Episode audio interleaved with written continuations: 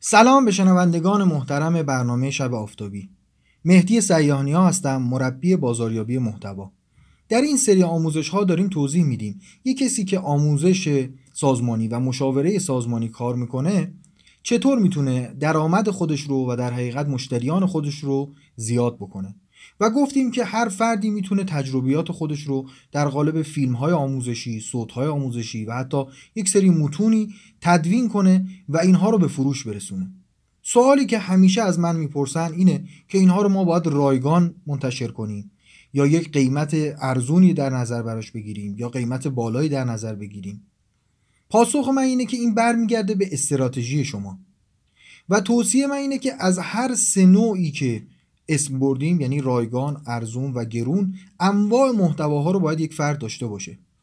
به این طریق انواع مشتریان رو جذب خواهیم کرد و ممکنه یک نفر یک فیلم رایگان ما رو که در یک سایتی منتشر شده این رو ببینه و علاقمند بشه که بیاد محصولات و خدمات حضوری ما رو تهیه کنه یا محصولات و خدمات غیر حضوری ما رو تهیه کنه. این روش روش بازاریابی محتوا برای مربیان کسب و کاره. شبتون آفتابی.